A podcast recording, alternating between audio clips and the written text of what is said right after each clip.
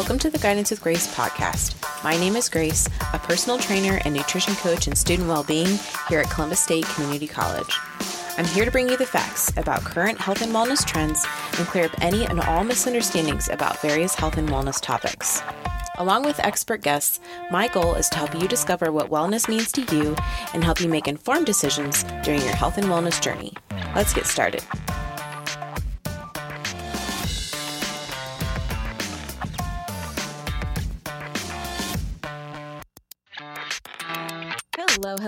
Everybody. Thank you so much for listening to another episode of Guidance with Grace.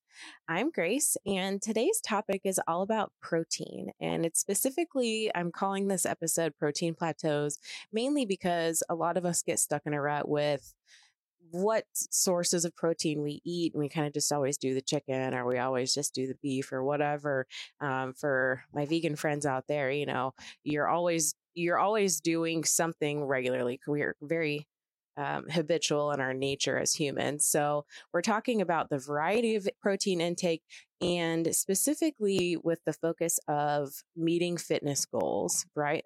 Protein intake is very, very important when you are when you have specific uh, fitness goals, whether it's gaining strength, you know, trying to maybe even lean out a little bit, um, depending on like performance is very much um, related to whether or not you have the proteins to kind of build up and repair your muscles after a workout. So today I have Don Lobenthal, and he has been on the podcast uh, many times. Welcome. Thank you, Grace. Um, he was my actually he was my professor in sport and exercise studies, and you're still in sport and exercise studies. Yep. Um, yeah. So welcome. Well, thank you. Thanks for having me on the on the podcast. I know this goes out nationwide, so it's really exciting to to be here. Yeah, yeah, um, and really just spreading the word and educating our listeners about um, all different kinds of topics, and specifically this protein one. I'm I'm definitely looking forward to getting your insights and your your brain in on this. Oh, it's dangerous. uh, so let's just jump right in. We'll kind of skim the surface on you know protein recommendations. So um, you'll find online like recommended daily intake or recommended daily allowance, RDA, RDI, whatever. Um, it really it does vary based on your activity level for one and then also your body weight kind of has a little something to do with it mm-hmm. um, so there's all kinds of formulas you could probably find out there to kind of plug stuff in um, but if you're really an active person you're more of a that athletic level of your training you know five to seven days a week potentially um, anywhere from like one to 1.7 grams or grams per kilogram of body weight. Um, do you have any insights on that athlete protein intake?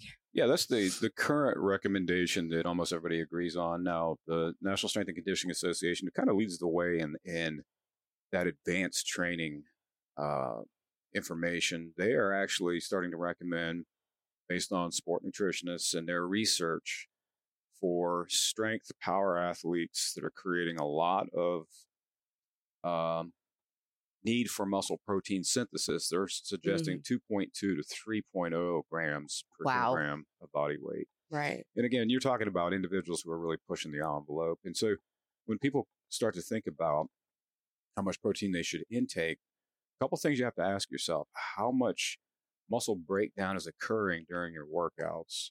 What are your goals? So if your goal would be to add muscle, you're going to have to add more protein. Mm-hmm. If if you're somebody who trains extremely hard and you know you have a lot of muscle breakdown, you're gonna have to add more protein.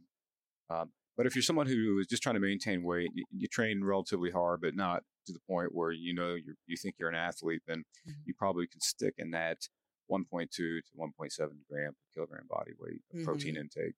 Right.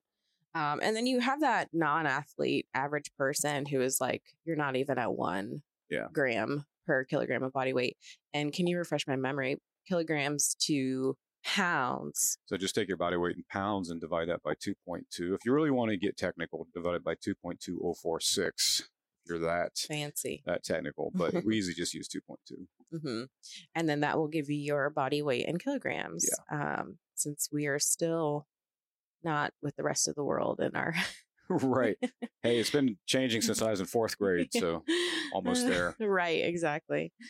Um, and then, you know, I thought it was a fun fact um, to kind of share with you guys is if you are just completely sedentary, you're not exercising, you're barely getting off the couch, barely getting out of the bed, um, and it's like a long term thing, um, protein can actually just help you keep your muscle, uh, your your muscle mass, so that you don't waste away. It's called muscle wasting, and so protein definitely has a big effect on our bodies and on our muscles. Um, and so I did want to kind of uh, jump to like the complete protein. So going a little bit out of order, but the complete proteins is an important piece and understanding that can really kind of change the game for your recovery, uh, making sure that you're getting complete protein. So, can you elaborate on what that actually means? Because I think that phrase is very common, but understanding what that means um, mm-hmm. needs to be. Yeah, so there are a complete protein contains the nine essential amino acids. So these are nine amino acids that the body can't manufacture on its own. So it relies on us consuming um, products that have these these amino acids. Now you can combine different types of food, like for example, uh, wheat bread and peanut butter would com- create a complete protein. Um, or you can eat an egg, um, dairy, uh, a lot of animal protein provides a complete protein. And if you're a vegan, uh, they they now are really good with the pea protein mixed with peanut powder. Pea protein, the only essential amino acid it lacks is methionine, and the the, the uh, peanut powder provides that, so that makes that protein mix a complete protein. Mm-hmm. And so, how does do you have any uh, insights on like how if somebody isn't consuming complete proteins post workout, how beneficial is that for their recovery?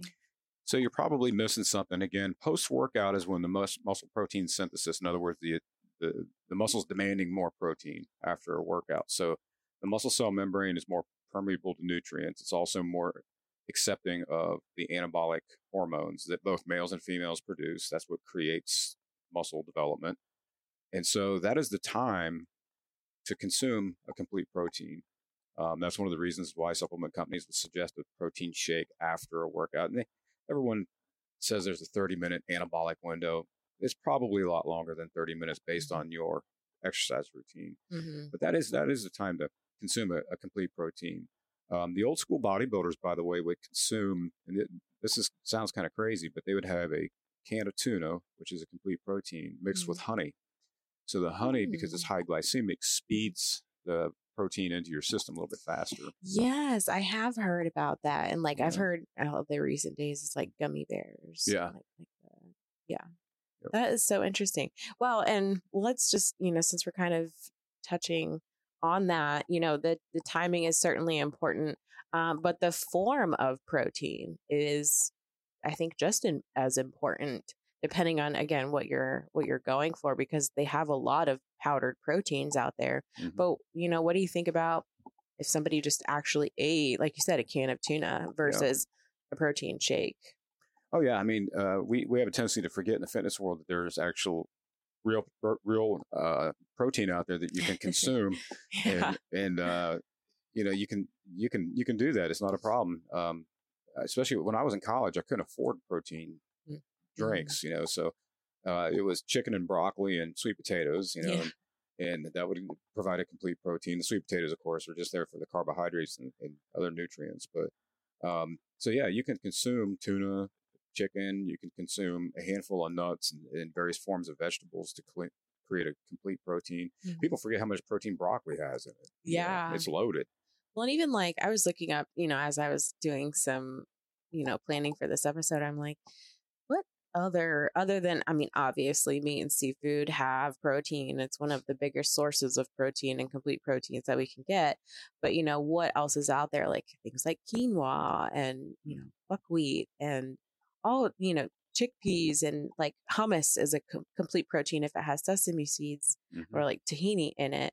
Um, and so there are a lot of options out there. And I think I, I definitely want to stress the importance of getting variety because kind of like what you were saying with like you know, you had the sweet potatoes in there for carbohydrates.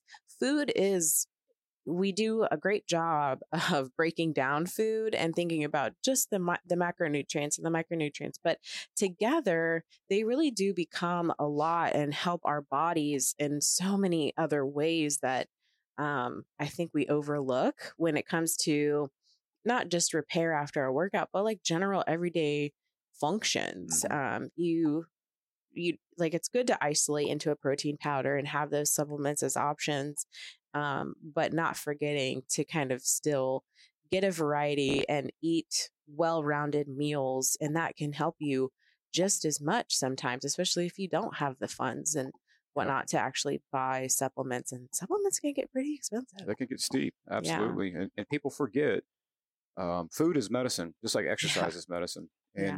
food and exercise are the two best forms of medicine that you can have that and stress reduction mm-hmm. and so we get in, I know I get in this rut, and a lot of us do this. We get used to eating the same thing because it's easy to um, prepackage your meals, meal prepping, mm-hmm. you know, and mm-hmm. so you, all of a sudden you look down, you've got five containers that have the exact same nutrients in it. And that can be okay, but it's so important to vary your nutrient, even if it's just changing up. Like one day you have a handful of nuts, the next day you maybe have thrown quinoa. Um, you need that variety of nutrition. Mm-hmm. Um, and at this day and age of processed foods and foods that sit on shelves and in trucks for ages, you're not always getting 100% of the nutrition that it that the, the label claims. Right. Because you have to take out, like, even just, you know, thinking about fiber.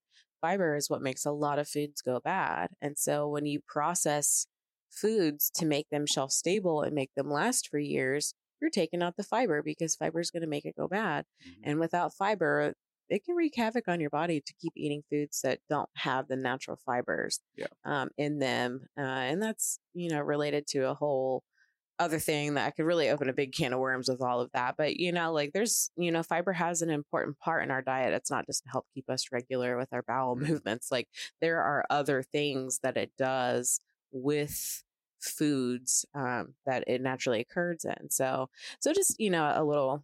I'll get off my soapbox for now, but eat, eat your whole foods too. Absolutely. um, so as far as trying things time frame wise, do you have any suggestions on like how how long would somebody try this approach of like I'm going to do a protein shake after my workouts and maybe eat a little bit more protein throughout the day? How long should somebody give that time, that process? To kind of see some change. And I don't know, everybody's body is different, mm-hmm. but kind of an average recommendation. So, uh, gender and age play a huge role in this. So, if you're younger, you can probably start to see changes in a month or two. Um, and you and you know the changes you're looking for. Are you more energetic?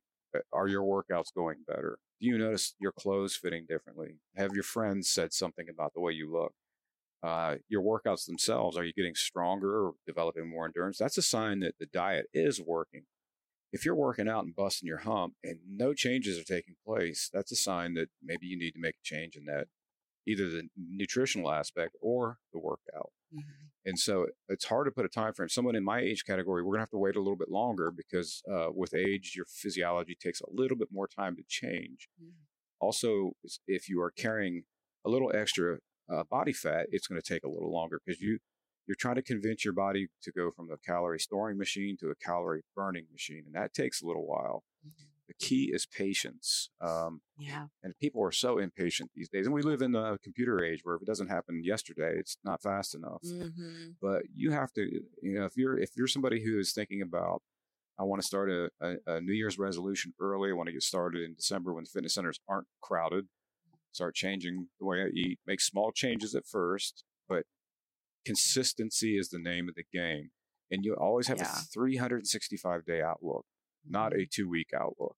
Yeah. And, or even just a month. Like it's nice to look at a mm-hmm. month sometimes, but you know, progress sometimes happens pretty slowly. And you certainly didn't get wherever you are overnight. Mm-hmm. And it's going to take a little while. And like you said, consistency too. Like each week if you're kind of just all over the place and you know you get to work out one or two days but then the next week you get work out like four days like consistency and kind of creating a little bit of a regimen can help too helps sure. an awful lot and yeah it's just a matter of and people forget how to measure progress they always look in the mirror yeah that's, that's the that's one way so let's say you started this week you start training and you were sore and you were tired and it was tough.